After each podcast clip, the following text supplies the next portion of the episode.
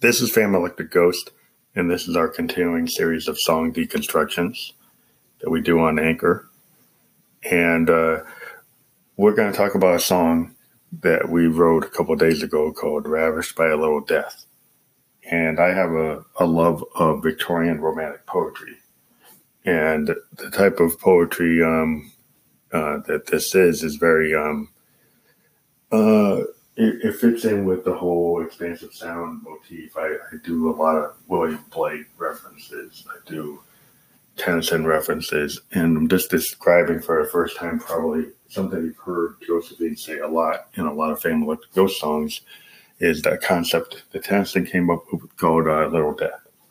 And Little Death is a Victorian poet's way of talking about an orgasm um, in a more uh, less uh, way. Um, but you know, the Victorian poets would always try to mask, you know, sexuality and, and all kinds of you know, flowery language. And uh, the Little Death was uh, maybe not as much a flowery language, but the idea that having an orgasm kind of takes a little part of you. It actually causes like a little death in the in the in the in the body, and it was their way of describing it, um, which kind of makes sense given their the morality at the time uh, and sexuality was always controversial. And so this is a way of talking about it without being so blatant of saying, "Oh, I want to, I want to do you, I want to you, I want to be kind of you know, really explicit." It's another way of saying that you want to, you know, make love to somebody in another way. And so the little death is um, what Josephine's talking about, and she's ravished by it and she's totally enamored by it. And she is just celebrating sexuality, which Josephine, like you know, my alter ego, my character I create, vocoder, tends to really go there. And this song, um, what I've done with it is I have a new, um, a new version of Josephine's voice that was created via uh, the VTO3 um, from from the ARIA line from Roland, and I was playing with um, the kind of the the typical um, setting, which is uh, not always what I use. It's more like robotic type of uh, heavy uh, vocoder use rather than more the pitch use, which is normally used for vo- vo- Josephine's vocal is a pitch um, change to a soprano level. This is actually doing a more robotic voice. And then I have it heavily affected by uh, my MX1 mixer running through different profiles on the MX1 and also different profiles on the Zoom R24. So I started to really investigate a lot of the sonic settings on the R24, and uh, I've been really diving into the capabilities there on top of the capabilities of the VTO3 to change the pitch, to change uh, the format, and the reverb, and other settings that created this kind of maxed uh, robotic voice that's not normally uh, associated with Josephine. Um, so you could say, was this really Josephine? Is this Stephanie? Was this the Phantom? I'm not sure. I still tagged it as a Josephine track and it still felt like who she is. Uh, but it's a different vocal style than what I've done. I've done some robotic um, type of vocals on some songs uh, in the catalog. Um, but this song was a, a, very experimental because I was using a different technique uh, for the vocal. Um, the piano playing was just kind of ad hoc, kind of free jazz, just flowing uh, on top of um, the drum beats I typically create through the Arturia that Pro and the JDXI, which I like to do the chain patterning pattern capability and play with the with the timing of the of the rhythm tracks, and sometimes to shift around the chain pattern randomly, or do the roll control uh, at different points in the mix. So there's a lot going on here. There's there's a DFAM in the mix, uh, drummer from another mother being used for bass tones. There's a System 1M being triggered also by the Beatstep Pro, which can do like three lines of synthesis.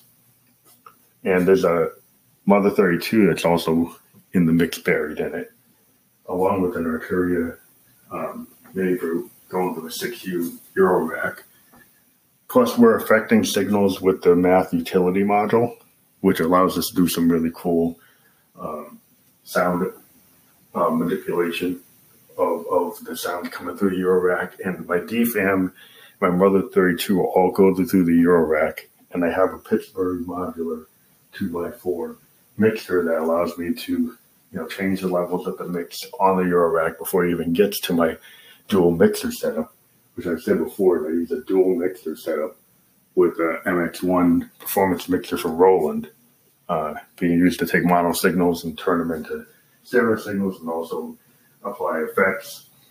And in addition, I use the Zoom R24 to do the to the um, initial recording to SD wave uh, files, 24 bit, 44.1 megahertz, and I also um, do the sonic profiling on the Zoom 24 and do a master, initial master on the R24.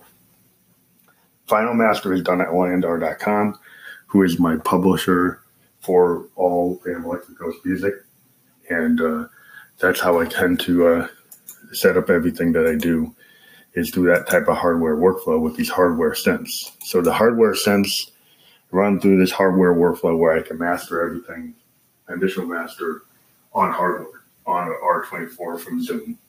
And I previously used an R16, but the R24 has a lot deeper headroom. So getting back into the actual song, the idea that Tennyson had this low death idea, which I've used in my poetry and my music for several years. It's something I've been very enamored with ever since I read, uh, you know, Lord Byron, his, his poetry. And I think uh, it's really a good uh, way to kind of mask what you're talking about initially and put a little mystery into what you're saying. And then know, there's a lot of mystery in this song. Is like I kind of mask Josephine's voice. You can maybe hear her talking about this, but it's not super clear. You got to use headphones to really understand it. And then then you can just actually just listen to the song without really listening to the lyrics. If you just listen into it on the open air, but if you put the headphones on, you can start to decode what Josephine's saying. And you know that maybe is making a listener do a little too much work, but a lot of times with music, uh, it's kind of rewarding. It's like when you read Paradise Lost, that's not easy to read. And so I'm kind of coming from this kind of romantic poetry uh, zone where I kind of want the listener to do a little work and figure out what, what we're talking about. And, and sometimes songs it's real clear what we're doing, and we make it very clear to hear the vocals. Other songs we kind of mask things. It goes back to you know my love of uh, indie music. You go back to REM. Some people would say that REM, um, the, the, classic REM, when you really couldn't understand Michael Stipe, you had to kind of imagine what you thought he was singing or singing. Was was really awesome in, in a way because it's very atmospheric, very innovative, very experimental. Was the essence of college radio. Early albums, Murmur, um, uh, Songs of the Reconstruction, you know, these those are you know those albums, Fables of the Reconstruction, they they were just you know I think classic. I still love the kind of mystery that Michael Stipe put around those albums. We would sit there listening to them, and I used to listen to them on vinyl, um, and we would just sit there really intent on the whole record. Uh, it was, you know, an experience, and a lot of people today was like, "Why well, I can't understand what somebody's saying." People can say that about Dylan. You know, Dylan has a very unique vocal style. Some people either love it or they hate it. He has multiple voices, and sometimes he could really sing like a Nashville skyline. He's got some really awesome singing. Uh, and other times he does this kind of characterization. Even at the beginning, he was like a clone to Arlo Guthrie and Woody Guthrie. Uh, he kind of be a chameleon. Then he came onto his own. He found his own voice with, the band, uh, Blonde on Blonde. And, you know, a lot of really awesome material he did. Um, and then you get a reinvention with, you know, Tangled Up in Blue. Um, and he, he continually reinvented himself. He worked Brian Eno, he worked with uh, Dire Straits, Infidels, um, Mark Knopfler.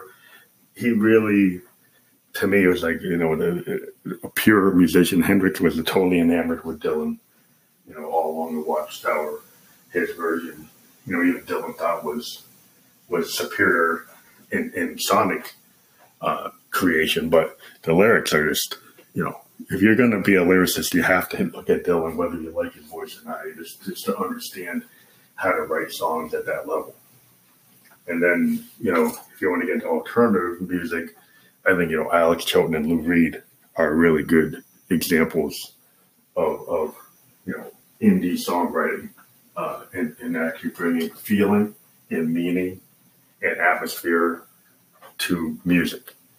You know, these are like my heroes. You know, I, I I've always talked about the other influences like Sun Ra, you know, Johnny Cash, um, Prince, you know, Hendrix, some classic rock influences. I think that you can bring to the modern day song development.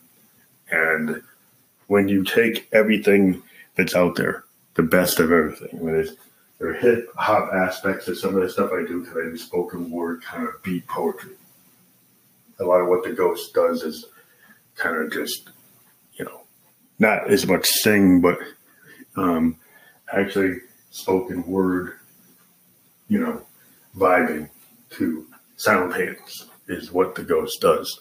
And we feel that um, we like to express ideas and concepts that can be understood um, as, as like a like a movie script. And we had talked about in a previous episode that we worked with Metaflow on Wounded Room, and, and she had actually created a a full script for a short film that we converted into a song. And you know, had a lot of cinematic, um, theatrical elements that you could kind of picture the scene. And that is the goal I think a lot of songwriters is to put you into a scene, put you into um, a little you know sonic play, and kind of show you a protagonist and antagonist and the plot and, and, and the overall idea. By the time you get to the end of the song, you know what the story was about, and that is a lot of what we try to do. This song is not as much of a story as a feeling of uh, describing sexuality and the masking that people do and the, the hidden um, passion in in that. And the romantic poets were really, you know, total masters of that.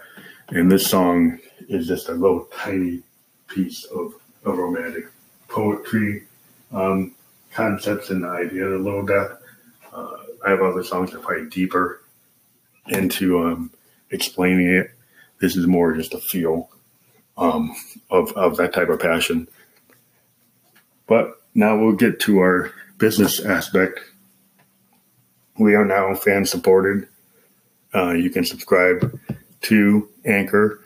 Um, we have been putting on the table that we have CDs on Amazon.com of our first three Phantom Electric Ghost albums um, Something Wicked, Indigo Menace, and Synesthesia Sweet Neo Soul Surrender.